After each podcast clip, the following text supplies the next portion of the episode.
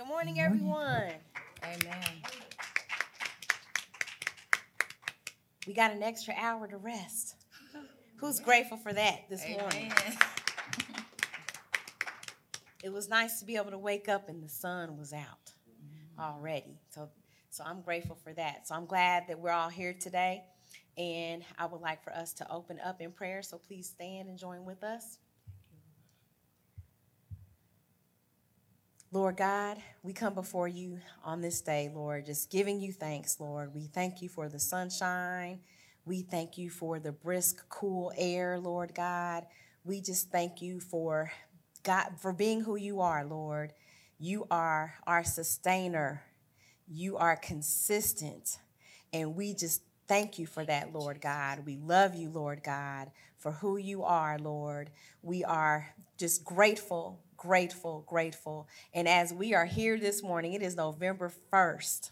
And, and, and while we celebrate Thanksgiving during the month of November, Lord, we're here right now just saying, not um, only because it's November, we are thankful, thankful to you, Lord, for who you are, for who you are, Lord. You're just majestic and wonderful and omnipotent and omnipresent, Lord.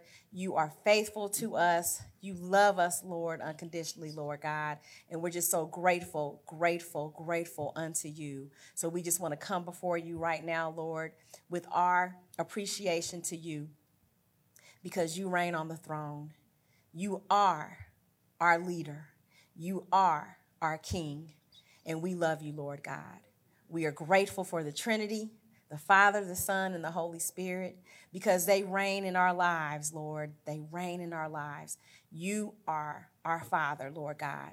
So we just come before you right now, once again, to give you praise, honor, and glory. In the mighty name of Jesus, we pray and give thanks. Amen. Amen. Amen. All right, y'all ready this morning? Amen.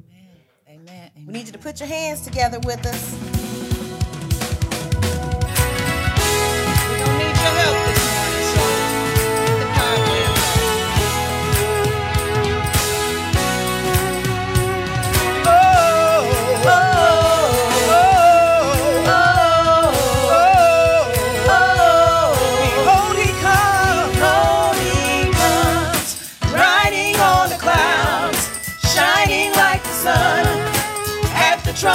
call, lift your voice, it's the year of Jubilee, out of Zion's hill, salvation. These are the days of Elijah, preparing the word of the Lord, oh yes, and these are the days of his servant, Moses, righteousness, eagerly restored.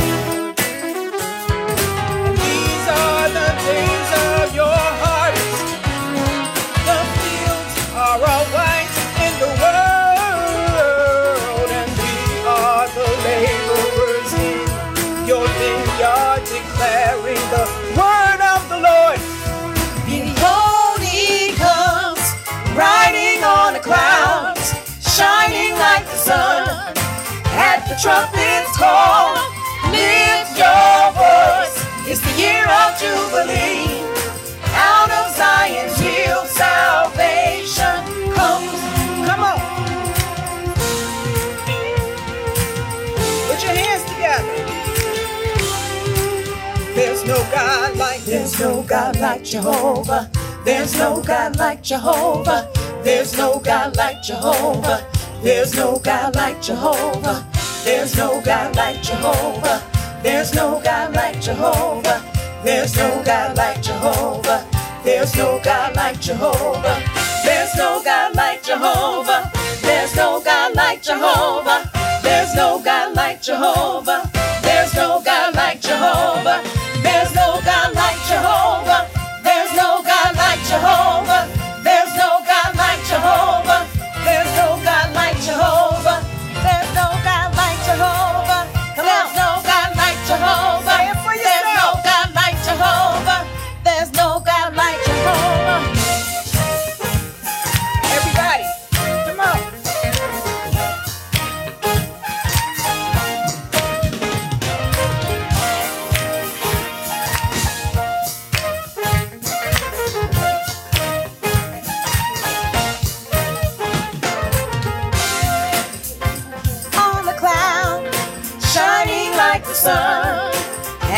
up its call. Lift your voice, it's the year of Jubilee. Out of Zion's hill, salvation comes. All right, amen. All right. So we're here giving honor to God. Yes, Lord. Thank you, Lord. He's riding on the cloud. Can you see him? Can you I'm envision waiting. The Bless Lord God. Reigning over all the earth? Because yes. that is what he does. That is what he does. Amen? Amen. Amen. So as he does that, and as we can just envision him doing that, Lord, we're just going to give our anthem to him. Because we love him. We worship him.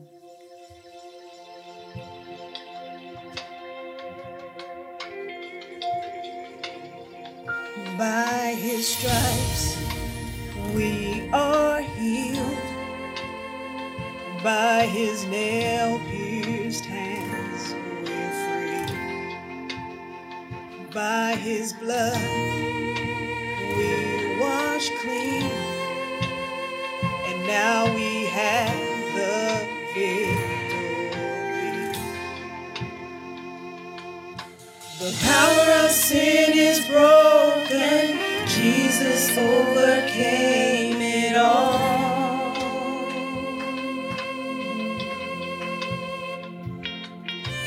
He has won our freedom. Jesus has won it all.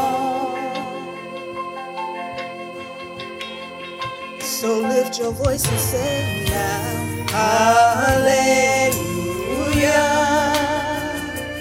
You have won the victory.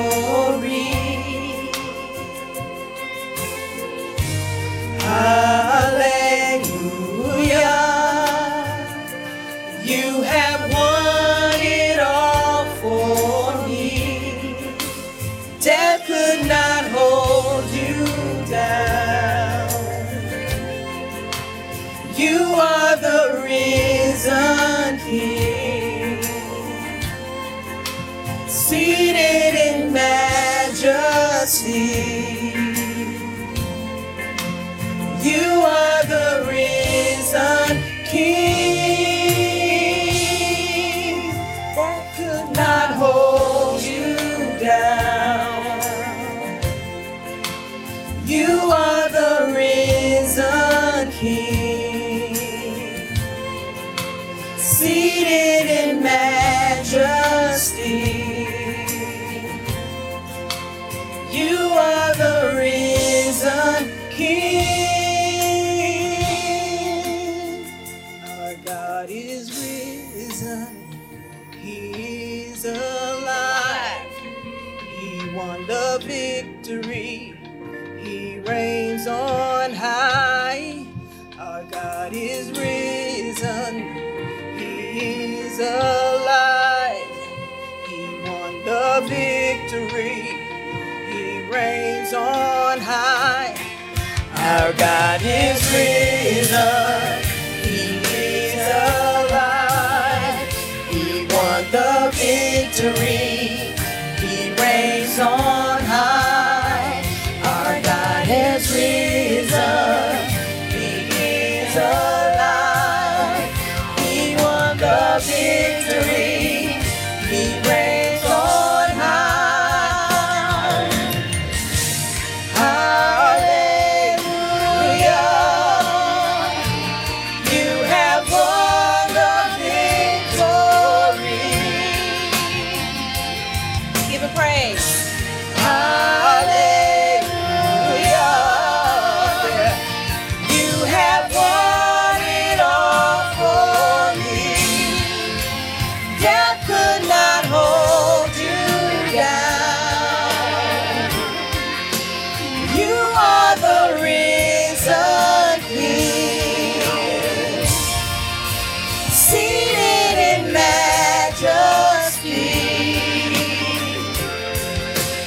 You are the risen King.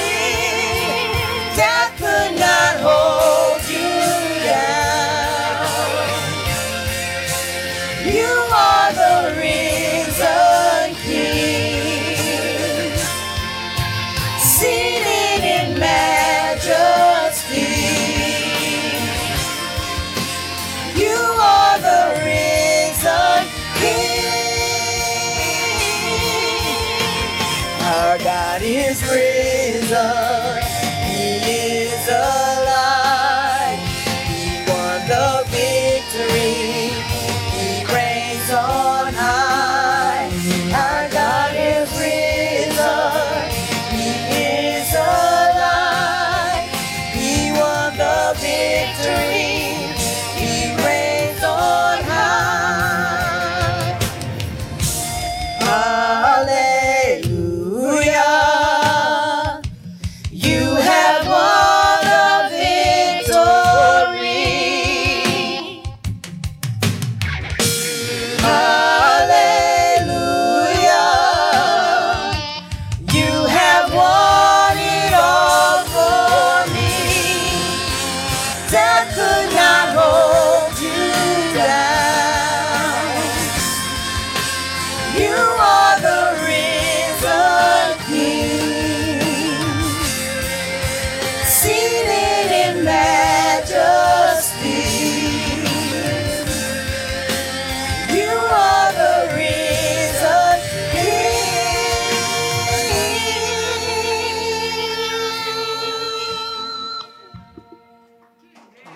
Hallelujah.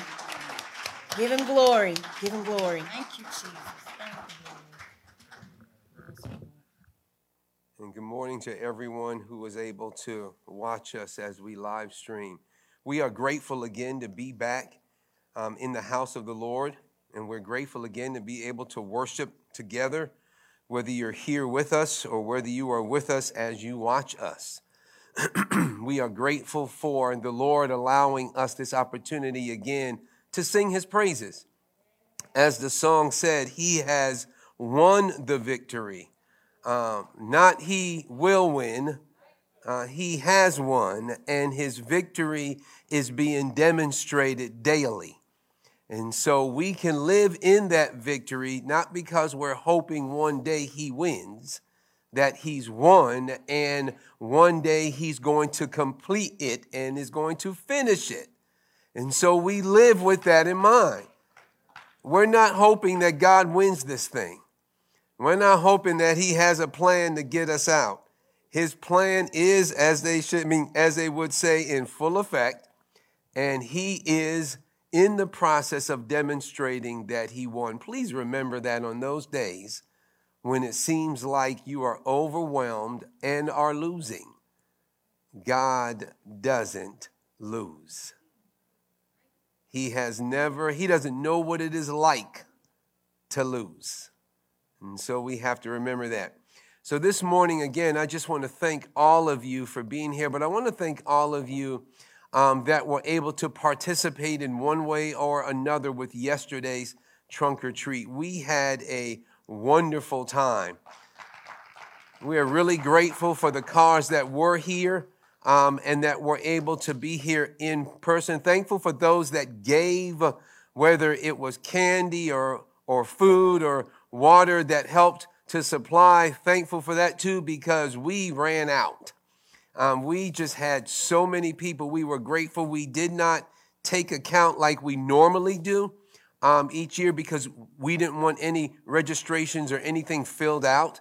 We just wanted people to show up this year and to have some sense of normality. And we estimated um, it was at least, but probably more than about two hundred fifty people came through yesterday.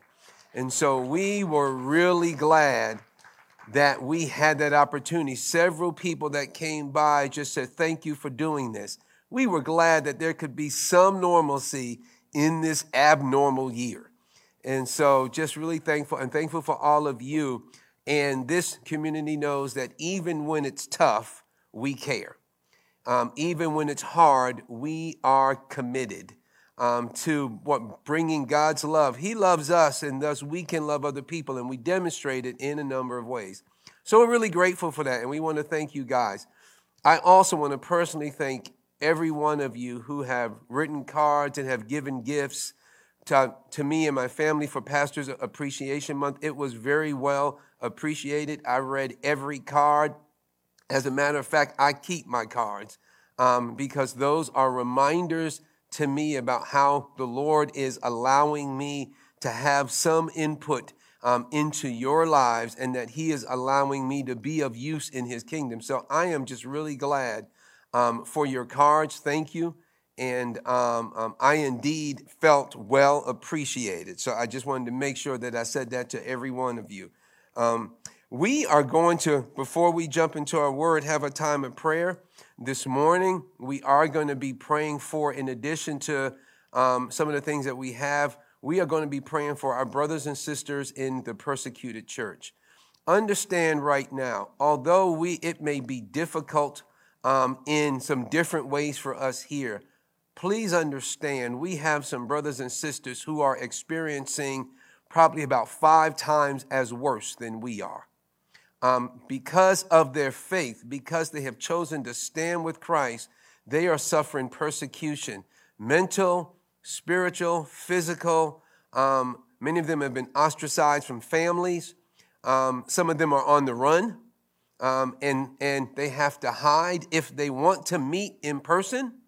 Um, um, they have to meet in seclusion. And so we want to pray, pray for their faithfulness. But I have a video this morning that I want you guys to watch that, that will help to better give us a picture of how we need to pray.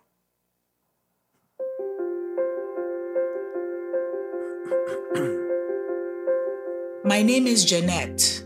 I am a Christian and I love Jesus with all my heart. I love my children and I love the people of my country, the Central African Republic. There are both Christians and Muslims in my country, and we lived as neighbors as I worked to reach them for Christ. But my hope for a peaceful life didn't last. Our village was ambushed by the Islamist attackers. Guns started firing, and we started running as fast as we could into the bush.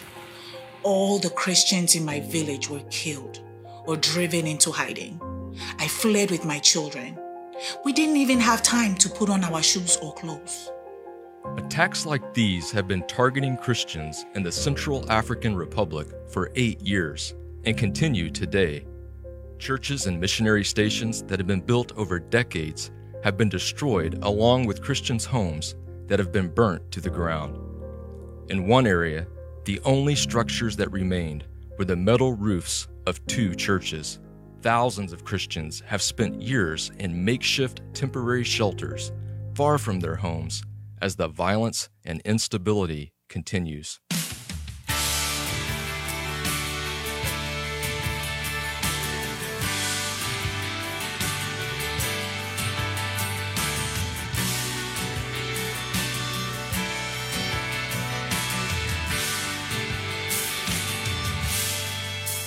Delivering desperately needed help to displaced Christians often means overcoming impassable roads, using cargo planes, trucks, motorcycles, bicycles, and even canoes. With God's help, supplies are making it to Christians scattered throughout various camps.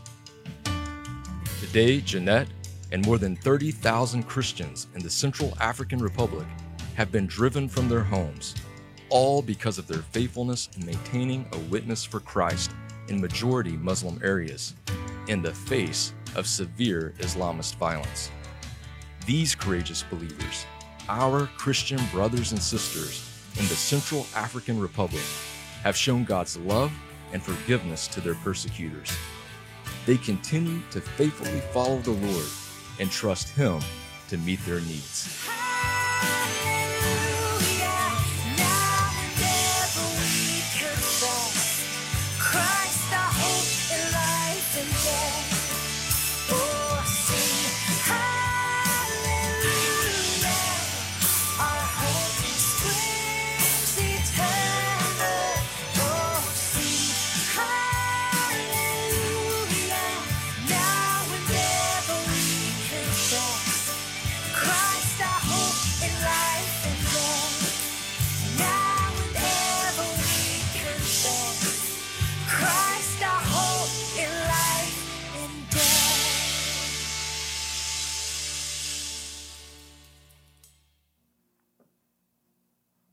Can I ask us to stand this morning?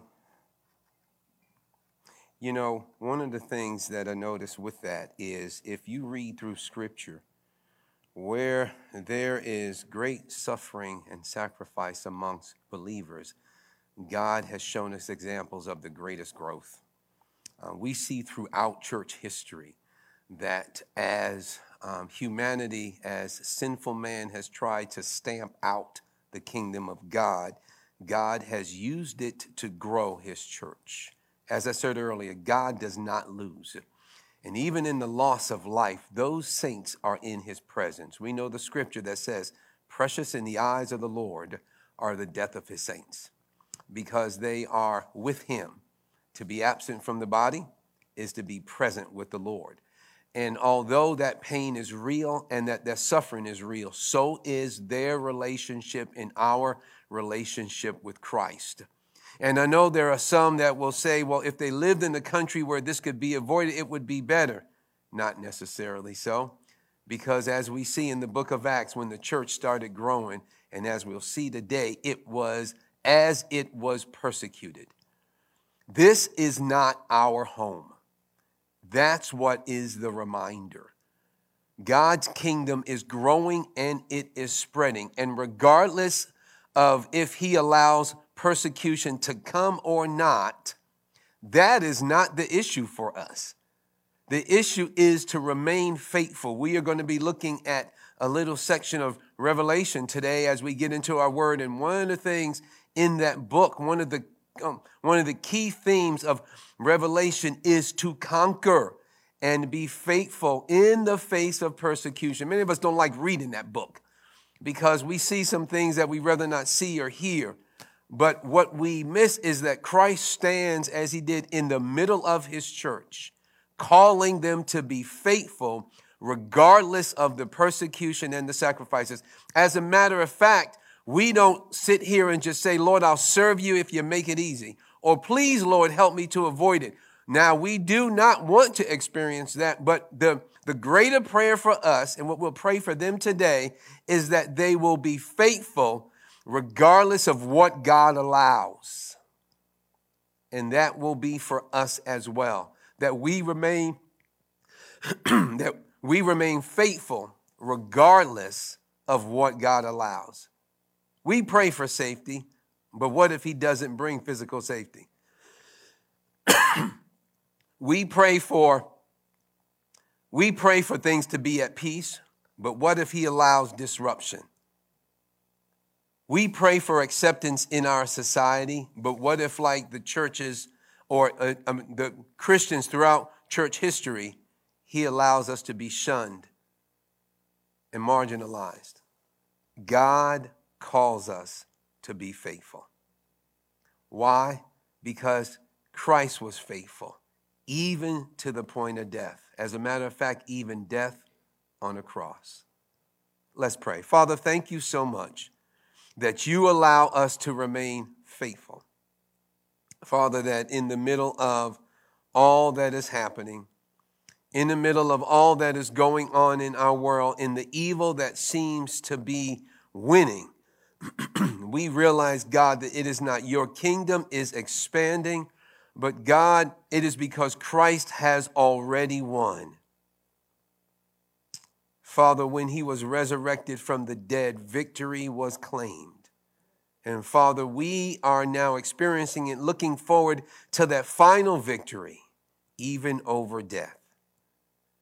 And so, Father, this morning, we, our hearts are heavy with our brothers and sisters in the Central African Republic and other places in which, Lord, they are being persecuted and are suffering and have sacrificed everything for their faith.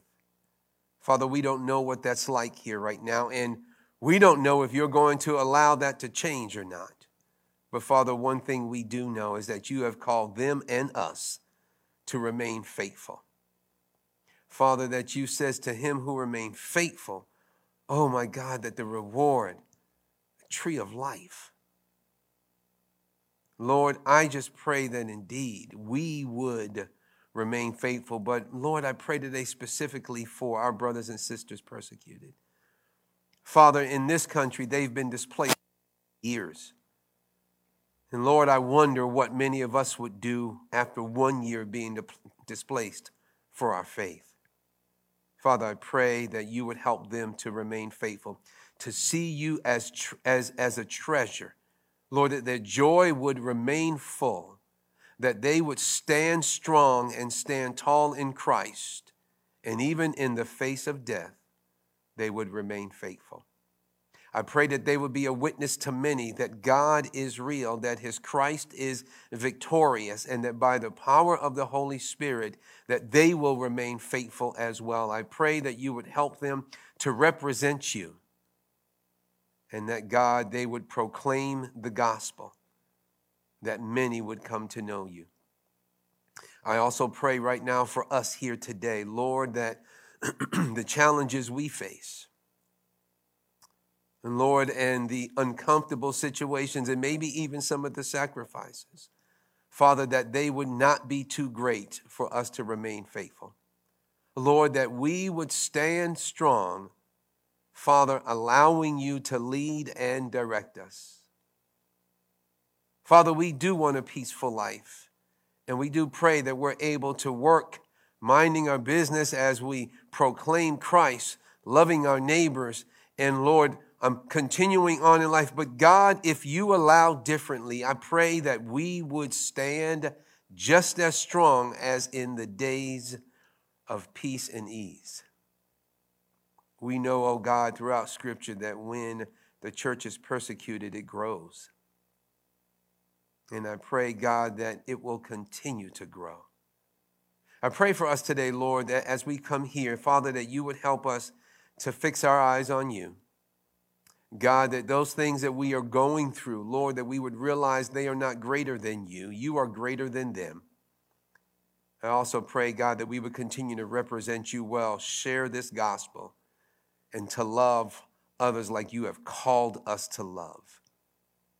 Let them see you when they meet us. We ask you this this morning. As we hear your word, I pray we would hear with hearts of obedience, and that we would stand, and that we would ask, what must I do in light of what I've heard today? These things we pray in Christ's name, amen. You may be seated. We are getting into our last on our series, the gospel. I mean, um, through the Gospel-Shaped Church curriculum that we've been looking at. Um, this is our second track in that, called Gospel-Shaped Mercy, and we are at the last section of that. And this one is on diversity, community enriched, and what we're going to see is how the early church began.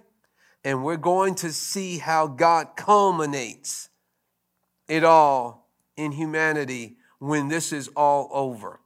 We're going to see how that church looked when they began, because it gives us great example, and it gives us some good things to keep our eyes on and to focus on. And although that is an imperfect picture of what God one day will bring about, it is the picture that we need to fast our, fix our eyes on. But then we're also going to take a look at Revelation. And through John, who got a peek into what will happen, we get to see what God had intended and what he will bring about.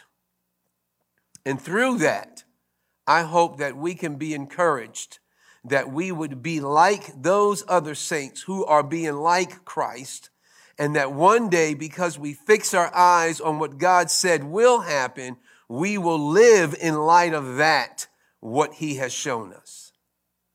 And so this morning, we're going to look at this whole issue of diversity, community enriched. Now, understand what we have gone through throughout this series. Myself and um, Elder Wright has walked you guys through it. And I want to go through just real quick the different names of the sermons that we had gone through. If I can just find this uh, page that I thought I had here. Give me just a second. We looked at the very first one. Our session was shalom, or peace. And that wasn't just the absence of conflict. We talked about peace being that whole spiritual, that whole total being wellness. And that God was looking to bring about shalom ultimately. The world made beautiful, how God had first built it, how sin has marred it, and how he is bringing it back to that day when the new heaven and the, and, and the new earth will be here, and he is bringing it back to the way that it was supposed to be. But in the meantime, we are to be people of shalom. We are to be people who have... Now, there is the absence of conflict with God because of Jesus Christ, but there's also this wellness and this wholeness about us because of Jesus Christ. Then secondly, we looked at justice, wrongs made right, and that how God, through, through um, bringing about justice in Christ for us, wants us to be people of justice in our world, and that we are righting the wrongs that are out there God's way.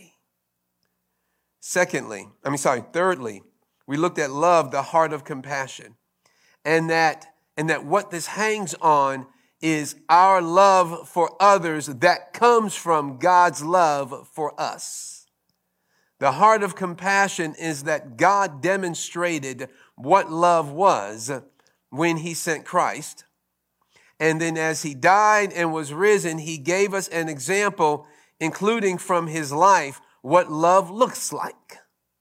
And that we are to be the most compassionate people, not the most cold, but the most compassionate people on the planet, because we have received of the compassion of God through Christ.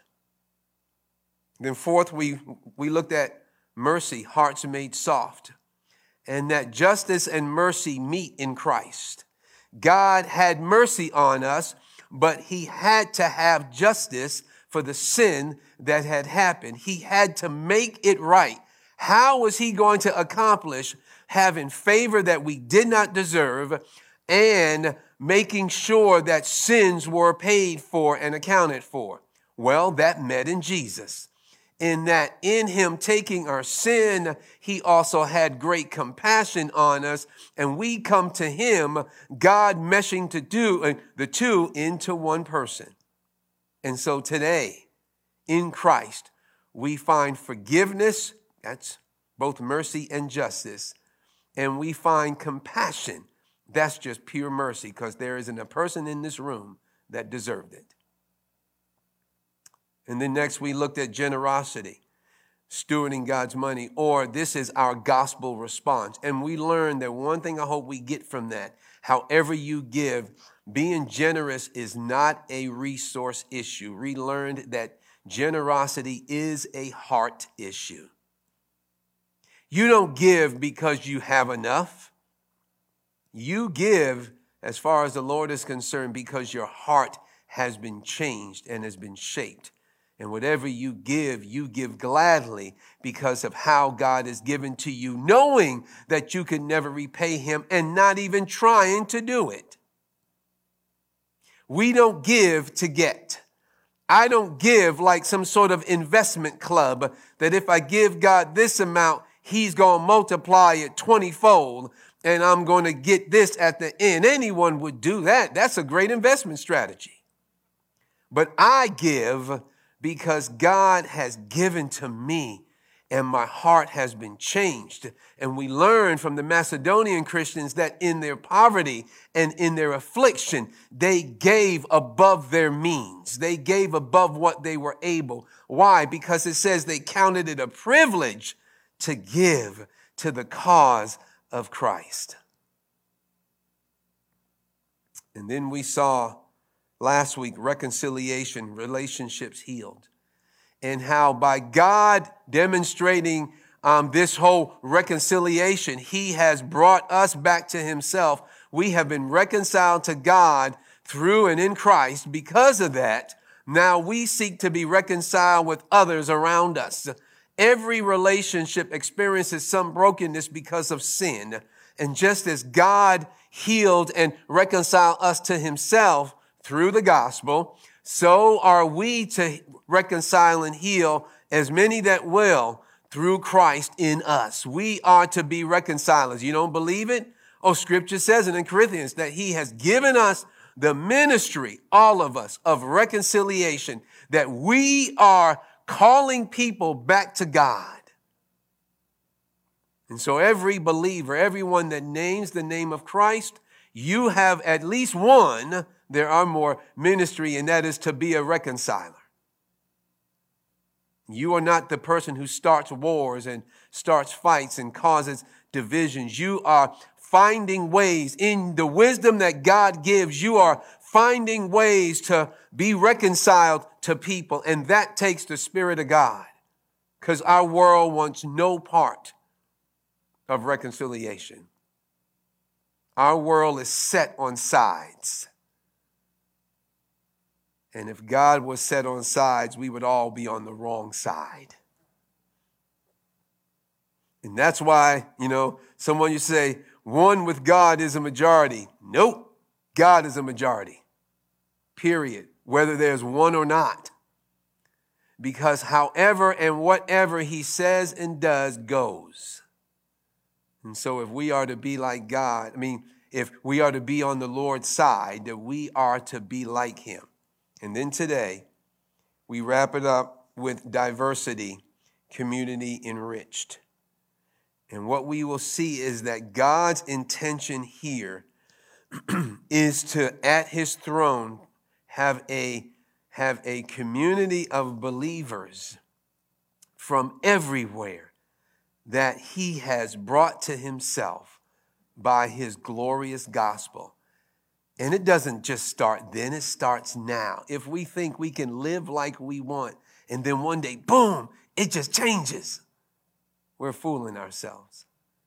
God is working on that right now in those who are truly his.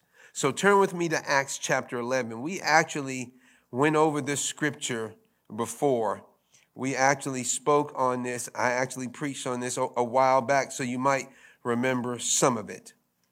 But I want us to be able to see this, and I want to give, there will be three things that we will look at this morning. The first one will be in, in this whole issue of diversity, community, and rich. We're going to look at the God, I mean, the context for God's people being called Christians. This is critical.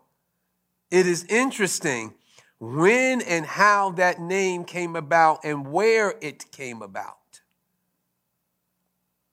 Secondly, we're going to get a picture of God's end and culmination for his saints. We're going to get that, a picture of God's end and culmination for humanity when they are around the throne in the book of Revelation chapter seven. And then lastly, we're going to ask that question and for you to answer, how should we live in light of God's victorious and diverse end? How should we live? So let's get into the per, uh, first part. Turn with me to Acts chapter eleven, verse nineteen. And if you're there, all of a sudden my page wants to stick together. All right. Let's set up just a little bit of the background right now. What happened here is God was now beginning to move in the Gentile world.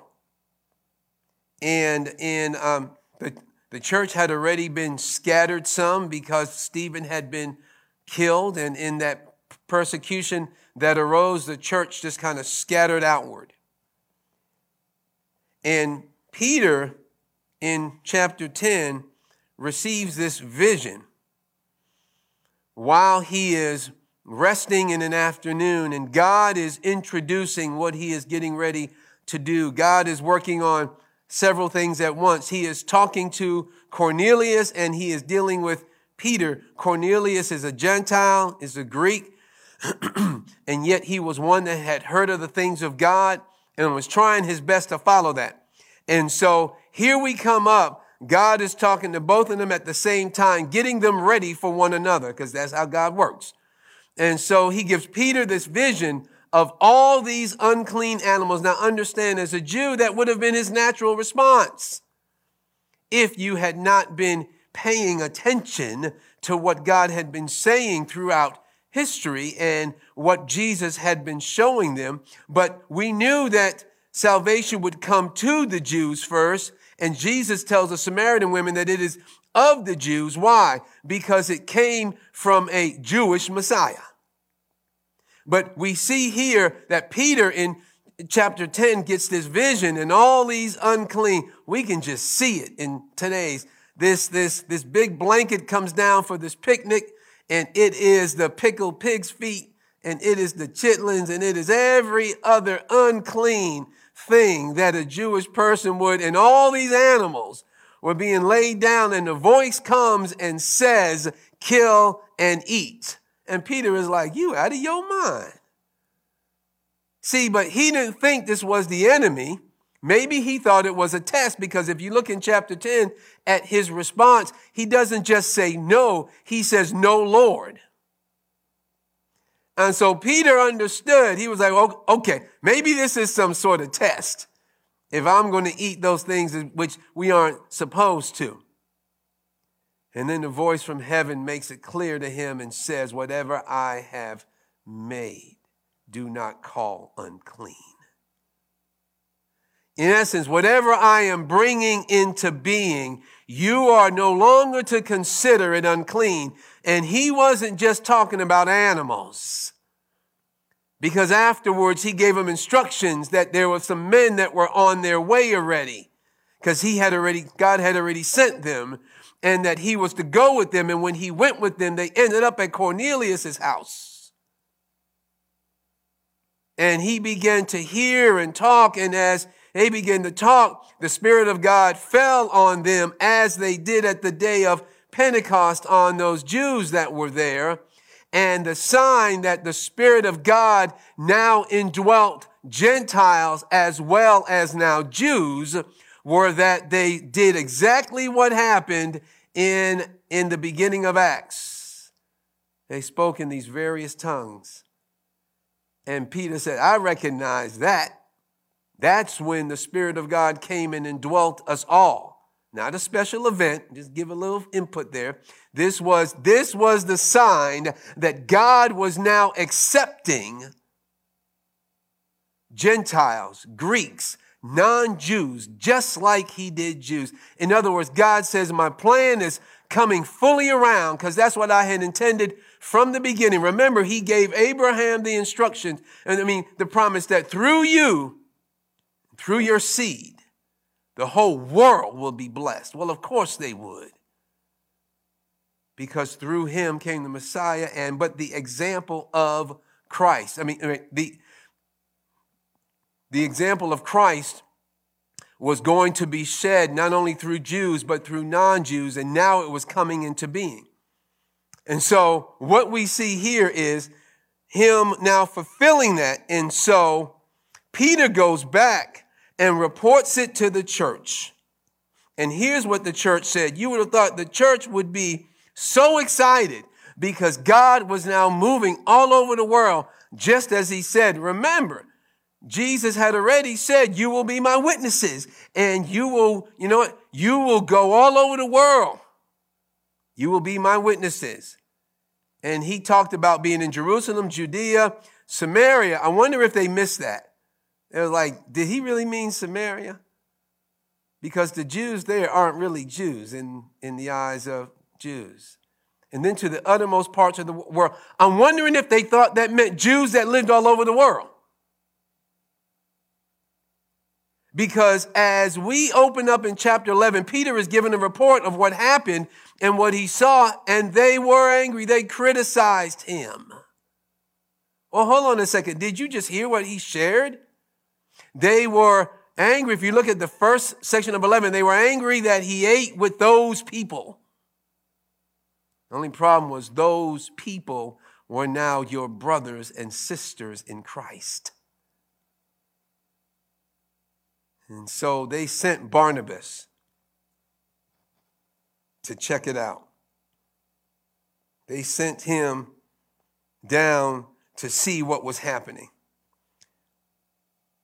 And so we get into verse nineteen as he's explaining all this. Verse nineteen comes into play. Now those who were scattered because of the persecution that arose over Stephen traveled as far as Phoenicia and Cyprus and Antioch, speaking the word to no one except Jews. But there were some of them, men of Cyprus and Cyrene, who on coming to Antioch spoke to Hellenists, and this is Greek-speaking non-Jews, also preaching the Lord Jesus. And the hand of the Lord was with them, and a great number who believed turned to the Lord. The report of this came to the ears of the church in Jerusalem, and they sent Barnabas to Antioch. When he came and saw the grace of God, he was glad, and he exhorted them all to remain faithful to the Lord with steadfast purpose, for he was a good man, full of the Holy Spirit and of faith. And a great many people were added to the Lord. So Barnabas went to Tarsus to look for Saul. And when he had found him, he brought him to Antioch. For a whole year they met with the church and taught a great many people. And in Antioch, the disciples were first called Christians. This context for them being called Christians is so amazing. We just saw how God's revelation to Peter that I was opening this door now, and that and that Gentiles and that non-Jews were going to be evangelized. But look at how it happened. When they were persecuted and when they were scattered, they ran with the gospel, but were still only preaching the gospel to people that looked like them, thought like them, in some context that they were familiar with their ways. In other words, these really were more convenient. I didn't want to try and talk to anyone that was outside of us. It is also thought that many of them thought that the gospel would not be understood by the non-Jew, because who would, why would they care that a Jewish Messiah came for the sins of the world? And sometimes that's how we feel. When we're around people, they're not going to understand this gospel. I don't need to share this. It's going to sound silly to them. But then there are some, and this is what I like. The people that came from where, and listen to this, where Jesus lived, where his example was seen, where he died and was resurrected, the people from Jerusalem that had the witness of Christ and then now began to witness the day of Pentecost, and then begin to witness this change in these people that were claiming Christ, they were the ones who couldn't, didn't share with anyone that didn't look like them. And you go, well, wasn't that God's command? God never said just to stay with Jews only. He just didn't tell them when it was going to change. But I love the kind of people that brought on the change. These are our experimenters. These are our people who are bold and are unafraid to try something new, go somewhere different, talk to someone that may make you uncomfortable, but I'm going to give it a shot in the name of Christ. It says that, that, that those that came from Jerusalem, let's see it. Now those who were scattered because of the persecution that arose over Stephen traveled as far as Phoenicia and Cyprus and Antioch, speaking the word to no one except Jews. But there were some of them, and they weren't from Jerusalem, men of Cyprus and Cyrene. I want to stop there for a second because both of those had a lot of diversity in their areas and in their city, and so did Antioch. Antioch was the third largest city in the Greco-Roman Empire at this particular time, the third largest. It was one of the most important. It was full of diversity. It was, it was full of business and travel. It was full of sin.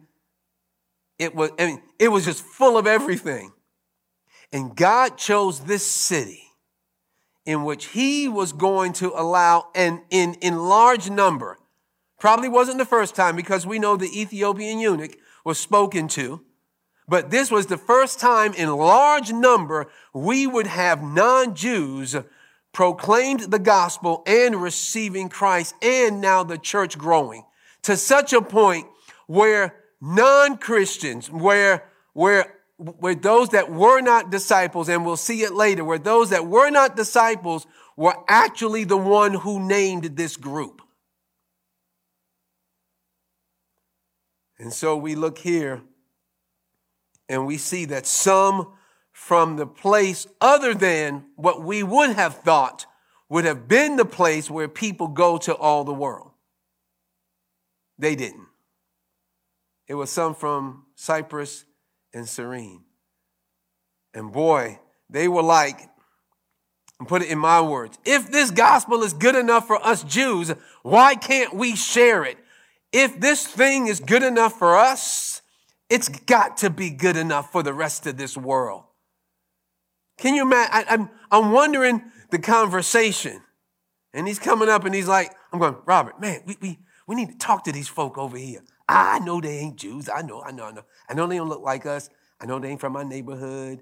I know they don't think like us. They got some really strange ways. They eat some strange food too. But man, let's go talk to them. And be like, Fernando, man, you down? Let's go, bro. We got some folk, man. We going. And I'm wondering if they were scared. Well, you think God is for it? I just, how? Like, why would he be against it? Let's go. And it says here, when we look at it, that these guys, these men thought, it says, and they spoke to Hellenists, also preaching the Lord Jesus. Hmm. And then we get how God, I love how out of their heart of love for Christ and compassion and love for others, they moved and God demonstrated his approval. Now, sometimes God sends us and says, go.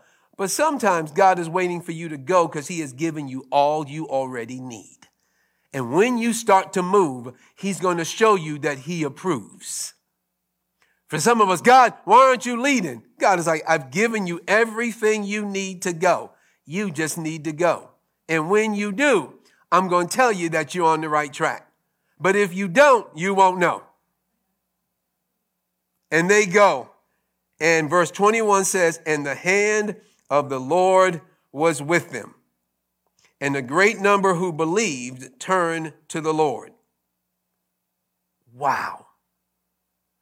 Some brothers from a city other than the one that launched the faith decided they were going to talk to others that did not look, think, smell,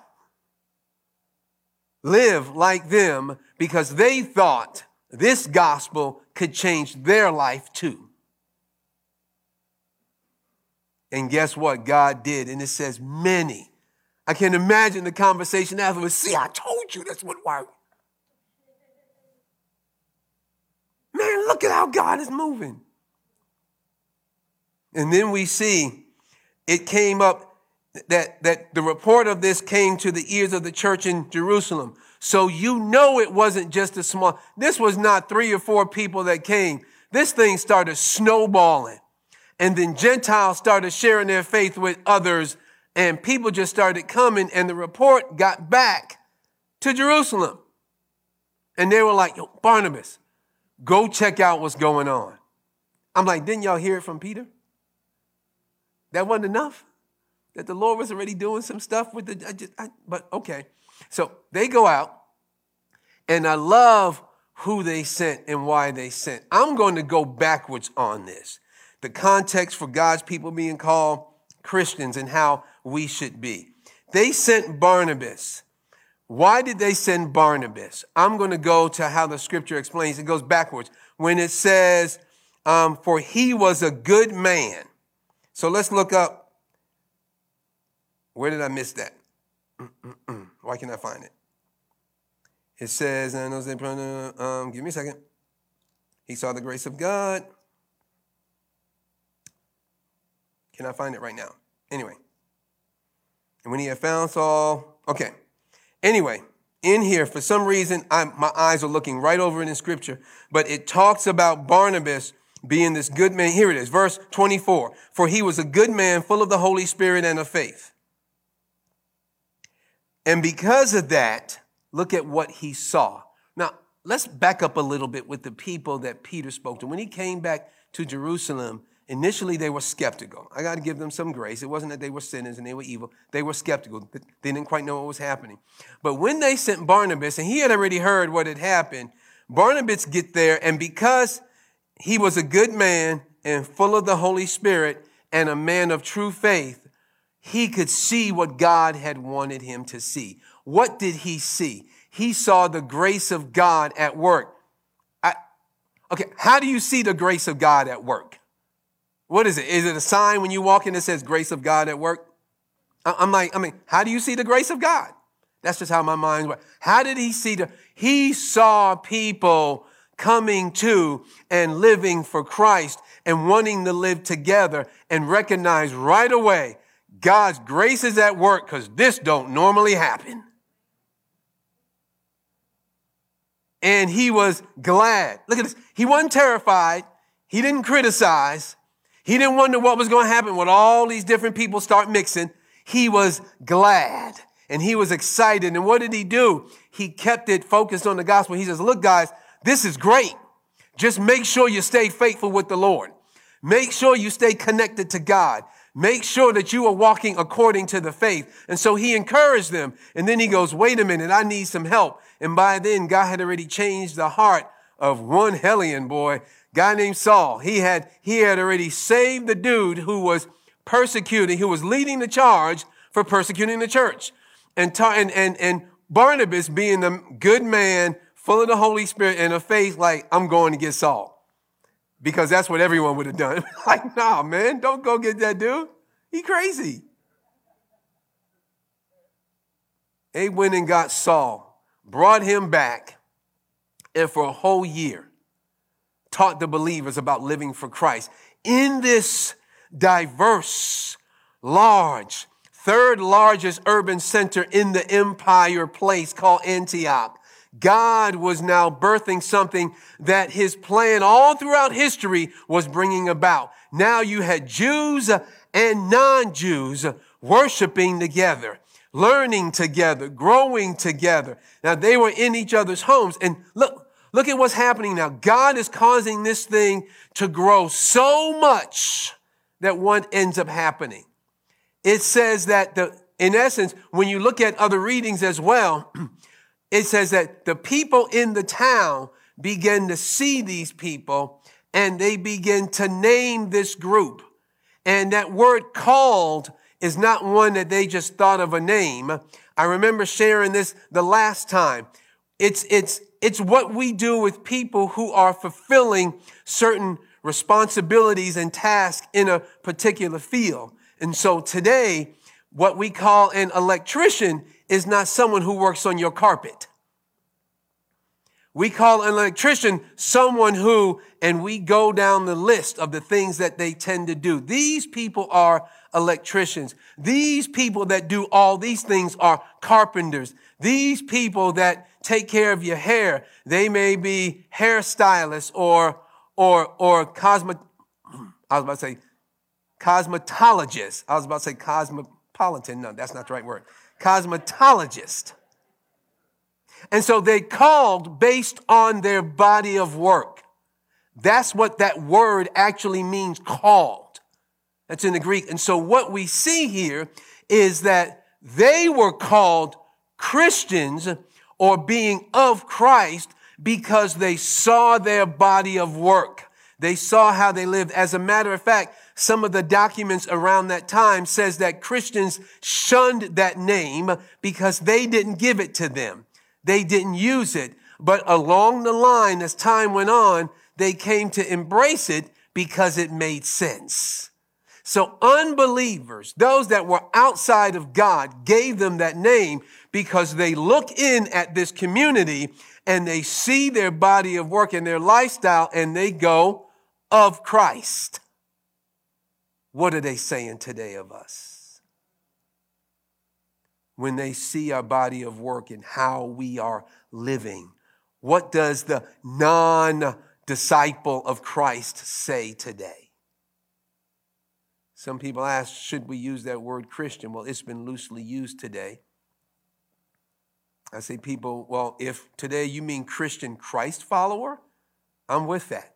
If you mean Christian disciple of Christ, one who follows Christ, not just the teaching of Christ, mm-mm, one that follows the person of Christ. And that means that my lifestyle will match up with his. If you mean that as a Christian, yeah, I'm one of those. Anything else, I don't know what you mean. And so the issue for us today is do we, does our body of work warrant people when they look at us to say, of Christ? And so they were first called Christians in Antioch, in this diverse setting, in this place where God was bringing this culmination of what he was about to do for the whole world. And it spread from there. And then we get this picture of God's end and culmination for humanity. Turn with me to Revelation chapter seven.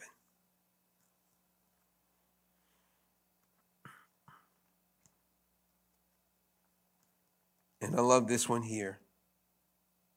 He gives us this picture.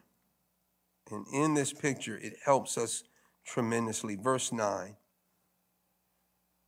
It says, after this I looked, and behold, a great multitude that no one could number. Here it is. From every nation. And that's that word ethnos, where we get our word ethnic. From every nation, from all tribes and peoples and languages, standing before the throne and before the Lamb, clothed in white robes with palm branches in their hands, and crying out with a loud voice, salvation belongs to our God who sits on the throne and to the Lamb. And all the angels were standing around the throne and around the elders and the four living creatures, and they fell on their faces before the throne and worshiped God, saying, amen. Blessing and glory and wisdom and thanksgiving and honor and power and might be to our God forever and ever. Amen. Then one of the elders addressed me, saying, who are these clothed in white robes, and from where have they come? And I said to them, sir, you know. He said to me, these are the ones coming out of the great tribulation. They have washed their robes and made them white in the blood of the Lamb. I love this. He said, who are these? And he not mean, you mean this, the language group over here? You mean this group that looks like this? You mean this ethnic one over here? No, he said, who is this whole group standing around? Because he said they are from every, this is from every possible diversity in humanity that you can get. They're from here. That's why it says from every nation, every tongue, every language. That's why we get these descriptors, because what John is telling us is that the full diversity of humanity is around the throne of God at the end, and they are worshiping God. They are not discussing their differences. They're not talking about their culture. They are worshiping God. And then whenever the elder asks him, who are these? He goes, you know who they are. He said, matter of fact, I do. These are those that have made it through great sacrifice and tribulation. And they are the ones who have washed them in. They have put on their white robes. In other words, they are washed clean. Listen, it's by the blood of the Lamb. These are those Christians that make up God's church. And they are standing there before them. There is The, the John describes by what he sees. How did he know? Different tongues and tribes. Whatever he saw, he could tell it was from all over the world. He could tell it was every nation, every people group, every language. And they had one cry, our God is great. That's how it ends. That's what God wants us to see. This is what he is leading it toward. And if we think it just magically comes about when we die, God just, you're fooling yourself. God says it starts now as a believer. It changes now. The way you look at others now, like those in Cyrene, I mean, like those men from Cyprus and Cyrene, they look at those who are different and say, why not? Let's go reach them.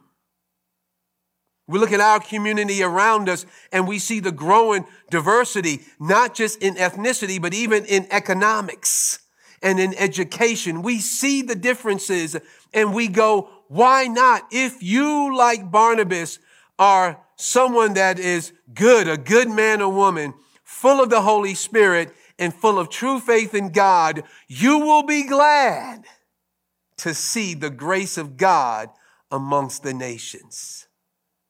You will not back away. You will not scratch your head. You will not wonder, maybe, do we have to, God, do I need to go to those people? Can I just skip over and go around to the other ones? Because I like those better than I like these. They're more deserving than these are. God doesn't do that. As a matter of fact, when you look back in chapter ten, verse thirty-four of Acts, whenever Peter now gets it, he says, God, I now see that you are not a God of partiality. You're not in the favorites. I see that now. The Jews, although they were your covenant people, and they were, and God was working that out with them, he says, they're not your only people. And man, we see today, God is continuing to work on that. The diversity that we seek is one in which God is bringing it to a culmination at the end. We should not be just wanting to be comfortable with folk that live like us um, or have the same education as us, the same economics as us. If we do, we are falling short of God's plan, God's desire. God says his church, and that's why they had the difficulties they did. As a matter of fact, in the book of Acts, chapter six, they had difficulties then. Because the, the, the Greek-speaking Jews, widows, felt that they were being ignored and marginalized. And so who did they go get? Just anybody who wanted to volunteer? You look at it in chapter six. They chose men, first requirement, full of the Holy, mature, full of the Holy Spirit. Because dealing with diversity requires spiritual maturity. And if you don't have it, you're going to mess it up. Because you're going to try and bring culture. You're going to try and bring anything else but what God has. And you are going to try and bring it in and let it sit and rest. And you think you are creating it when all you're trying to do is keep things comfortable for yourself. And I'm going to tell you right now, as I look through scripture, God ain't always into your comfort. As a matter of fact, what I've seen, God is more interested in your character. And if he make, if he has to make you uncomfortable to change your character, guess what? He will. And for some of us, he has. And so for you and I today, how now, last point, should we live in light of this? Number one, like those men from Cyprus and Cyrene, they realized that the gospel was meant to handle diversity. It was strong enough for that. The gospel was meant to handle diversity. We don't need to shy away from it. We don't need to run. Somehow God can't talk to that people group. Nah, they they they too poor. God can't deal with them. They too rich. God can't deal with them. You know, they too, you fill in the blank. No. That the gospel can reach any and all, and we need to move in that direction. Then, secondly, we need to stop settling for the easy and to be like those men from Cyprus and Cyrene and experiment according to the heart of God. And I'm not just saying you just do, go do whatever's on your mind. You better make sure that your mind is spiritually mature before you do that. But the issue is that they decided they were going to try something out of the ordinary, different, new. Let's see, because it sounds like this should be able to work in Christ. So be willing to be an experimenter according to the heart of God. But then, like Barnabas, keep the gospel out front as you care for people, because that's what they did. He said he encouraged them to remain faithful. What was the best thing he could say to them? Stay faithful to God. And we're going to help and care for you. How do I know he wouldn't got somebody that can help grow them up? He wouldn't left. He'd be like, hold on, y'all. Be right back. Went and got Paul, came back. I got help. And for one year, grew those people up. And from there, they just began to spread and that gospel began to spread. And you see this attitude. They sent one good man to encourage the faith of a whole church. One. And because he was good according to the Lord, full of the Holy Spirit, and was settled in true faith, look at what he was able to do. How much more you and I? One good woman, one good man. What could you do if you allowed the Lord to cause you to get uncomfortable, get outside of your circle and begin to not judge, not to throw them under the bus, not call them to be like you, but to call them to be like Christ?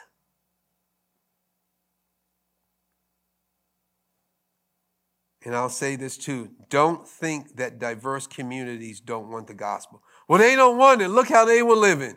What if someone said it about you before you came to the Lord? They don't want it. Look how, look at how he's living. If they looked at me, and I went to church since I was five years old and played my little games until the Lord grabbed my heart. If someone said, look at him, he's playing games. He don't want to hear the gospel. He should have. He heard it every Sunday in church. What's his problem? See, the issue is just share it and just live it and let God work on the hearts of people. And then remember from Luke ten, who your neighbor is. Who is your neighbor? From Luke ten, we learned that one. Who is my neighbor? Whomever I have the opportunity to show mercy and compassion toward. Whomever I encounter that I have an opportunity to show. And as a matter of fact, Jesus chose the most extreme of antagonistic examples to prove it. A Jew and a Samaritan. Come on, y'all. How opposite can they be? They hated one another. And yet one had the compassion. That was his neighbor. And then lastly, I put here, watch God move. I don't know how he's going to move. Does that mean that three hundred are going to come? I don't know. That's not even my responsibility. I just need to do. I need to go with boldness. I need to experiment according to the heart of God. I need to be unafraid of challenges and new people and things. Folk, we have one of the most diverse areas in our state is resting right here in our neighborhood. The number of immigrants that are here are, are, are huge. And the diversity here is increasing. We have a school system across the street that is over ninety percent on subsidized lunch. We've got ways in which we can get into and make a difference in this community. I thank God for what we have been able to do as a church to extend ourselves and to reach out. But let's not stop keeping the gospel out front as we care for people, letting them know that God's love is for the nations, not just for the people that look like you and I. And as we do that, watch God move. Let's pray. Father, thank you so much. God, that diversity is at the heart of your plan. When we look at Revelation and we see those who are standing, those who are around the throne, those who are standing, worshiping you, God, they have come through the fire. They have sacrificed and have died, and they have, Lord, they have given up everything because they love you. And they were standing there, all of them from all over the world, your creation, but now your children worshiping you. And Father, I pray that we would catch that example. We would catch that attitude. Father, we would catch that whole idea that you are planning in us, that this is what you intended all along. And I pray, God, that we would be people that would represent you well. Reconcilers, lovers, filled with justice, merciful, filled with love and compassion, people of shalom. A diverse group reaching out to this world, being unafraid of the persecution that may come as a result. allowing you to move. God, I pray that you would help us to be that kind of people as we're here today. God, I pray you would help us to get alone with you and let you deal with our hearts. Let you change us. Let you move in us. Father, I pray that this would not just be a good sermon, quote unquote, but Lord, that this would indeed be words that will cause us to change. May we be like Barnabas, good men and women, full of the Holy Spirit and faith, so that we may be glad when we see the grace of God at work. Father, we pray this in the name of Jesus. Amen. Amen. This morning, before we leave, I do not want to um, have us leave and not give anyone here or those that may be watching us an opportunity um, to be able to get to know in a relationship this Christ we're talking about. This life change done by the life changer can happen to you. We are not elite. We are not some special group. We're all ordinary folk here, talking to ordinary folk out there, whether you're highly resourced or under-resourced, whether you're popular or unpopular. It doesn't matter whether you've been marginalized or people are waiting on you hand and foot to serve you. It doesn't matter. You are intended to be in relationship with Christ. And today that can happen for you. Today it can change if you don't have a relationship with Christ. Number one, you realize that you are a sinner, and that that's the very reason Christ came. He came so that he would die, so that he would reconcile, he would bring you back together with God. You were meant to be in relationship with God. And then secondly, that you realize that Jesus is God's only provision for that sin. And thirdly, you embrace the work of Christ, the finished work that he did on the cross, and when he was risen, when he arose from the dead to claim victory. And you embrace that for yourself and say, God, I want that. And today you can know Christ. And if that is you, I pray that you do something about it right now. Don't wait till later.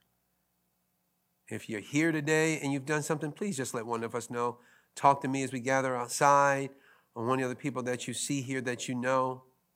But also, if you're out there, talk to someone you know, or there's some information that'll come at the end where you can connect with us. Let us know that you made a decision. We would love to be able to help you further along. But understand, God's picture for all of humanity is wonderful. And if we buy into it, if we grab a hold of it, boy, we will be glad if we belong to Christ. Just remember, they were first called Christians in a highly diverse urban area. In this vast empire, they were first called Christians by unbelievers in Antioch. That says it all. Man, let our body of work cause people to look in and say, because of what they do, here's how we label them. God bless you. Have a great Sunday. Hopefully I can get a chance to talk to some of you guys outside. I'm going to hand you over to our ushers, and they will lead you into next steps and how we come on out. Remember, continue to give as God has allowed you. That just doesn't mean money. It means to give of yourself. And as I said, generosity is never a resource issue. It is a heart issue. You guys have a great Sunday. God bless you. Ushers.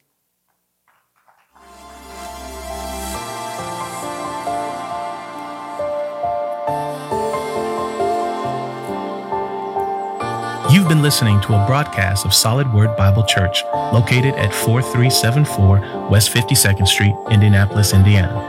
And if you made the decision to give your life to Christ, would you please share it with us so we can rejoice with you and also pray for you? Again, thank you for joining us, and may God continue to keep you until next time.